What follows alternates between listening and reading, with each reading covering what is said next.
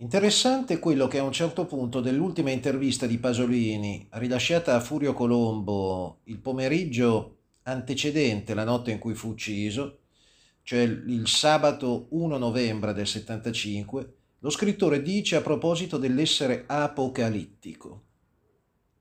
Egli sostanzialmente dice che per poter incidere e ottenere cambiamenti in una società così riluttante a cambiare direzione, è necessario essere estremi nella propria condanna. La condanna il poeta la rivolge all'intera società dei consumi, che rappresenta il nuovo fascismo, molto più pericoloso di quello classico, perché è riuscito ad omologare le menti e di conseguenza i gusti, le prospettive e le azioni di tutto un popolo. E questa omologazione è possibile grazie alla cultura di massa imposta dalla TV e dalla scuola, secondo Pasolini il quale sostiene che la scuola è il luogo dove l'individuo diviene suddito, schiavo, pronto ad entrare nella società di massa e a farsi assoggettare all'autorità che gli imporrà le regole piccolo borghesi. Una cultura generalista che in realtà non risolve il problema dell'emancipazione dell'individuo, ma anzi lo rende ancora più schiavo di falsi bisogni. Nasce così la tendenza che si imporrà sempre più da parte del popolo a desiderare tutte le stesse cose e a conformarsi alla massa consumista. Pasolini afferma che tra gli anni 60 e 70 il consumismo ha stravolto letteralmente tutte le classi a tal punto che anche negli strati più bassi della società si è imposta una cultura piccolo borghese che fa il verso ai borghesi e ne desidera le cose, facendone propri anche i simboli cioè il ricco non è più visto come altro da sé o un nemico sociale, magari da combattere, bensì come uno status da imitare e raggiungere, da invidiare. Così si crea una situazione esplosiva. Il giovane soprattutto non accetta più il contesto reale suo, del, del suo esistere, godendone l'essenza, ma guarda a se stesso come il potenziale possessore dei simboli della ricchezza, del successo e del potere. Il consumo impone il successo immediato e facile attraverso l'impossessarsi delle cose e dei simboli a cui ormai tutti puntano.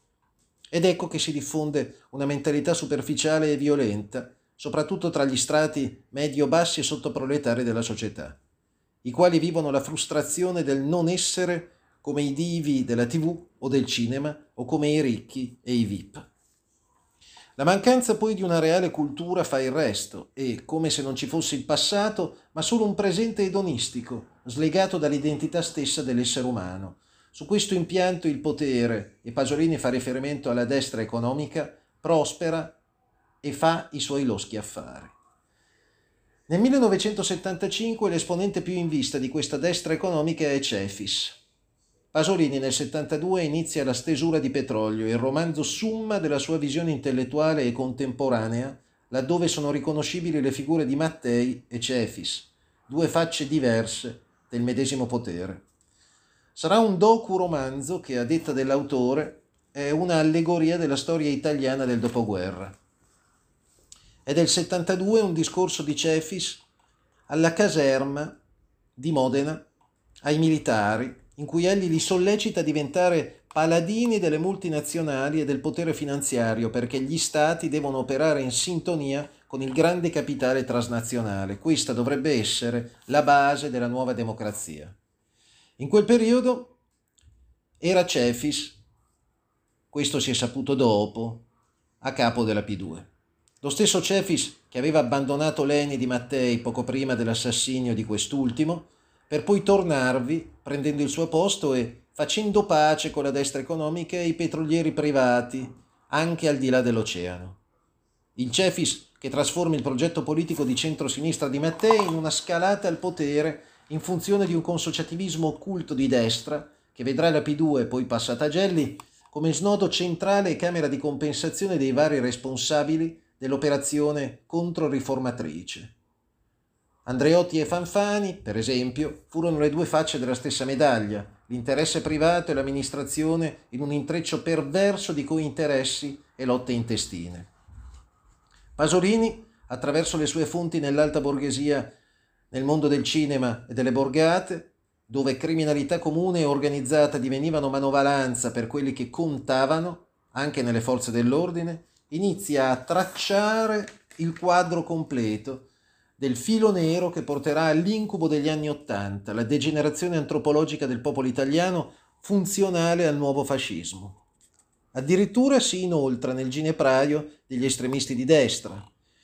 Ricordiamo il rapporto epistolare con Giovanni Ventura, all'epoca in galera per la strage di Piazza Fontana. Pasolini usa la sua intelligenza e la sua curiosità per sondare a fondo la sua epoca. Si rende conto, guidato dal suo intuito di intellettuale e dalla sua vitalità, che il fascismo ha preso nuove spoglie, il consumismo e la sua influenza totalizzante ha travolto l'esistenza degli italiani e non solo, ma cerca di capire chi davvero è responsabile di tutto ciò e qual è il potere che ha imposto e impone l'orrendo universo del consumo. Non fa solo un'indagine sociologica, ma anche politica e criminale. Prima di altri e più di altri, egli non usa mezzi termini nel condannare una serie di imputati. La democrazia cristiana di destra, i petrolieri, la CIA, gli industriali, la polizia, i carabinieri, la tv, la scuola, i provocatori di destra, nella sinistra, un PC che non riesce a vedere quello, o non vuole vedere quello che sta succedendo, le avanguardie letterarie, la destra economica e finanziaria contro la cultura borghese che tutto permea e fa diventare orrendi assassini i giovani, pariolini così come i borgatari, senza contare quelli di mezzo. Pasolini da sempre usa tutti gli strumenti che ha. La poesia, i romanzi, il cinema, il teatro, la critica, la pittura, i dibattiti, perfino le comparsate in tv, articoli e infine gli scritti corsari sul Corriere della Sera, guidato in un periodo di illuminazione da Piero Ottone. Quello che non viene compreso di Pasolini è che egli punta a 100 per ottenere 50. Sa che per svegliare le coscienze un intellettuale deve per forza di cose essere dunque apocalittico.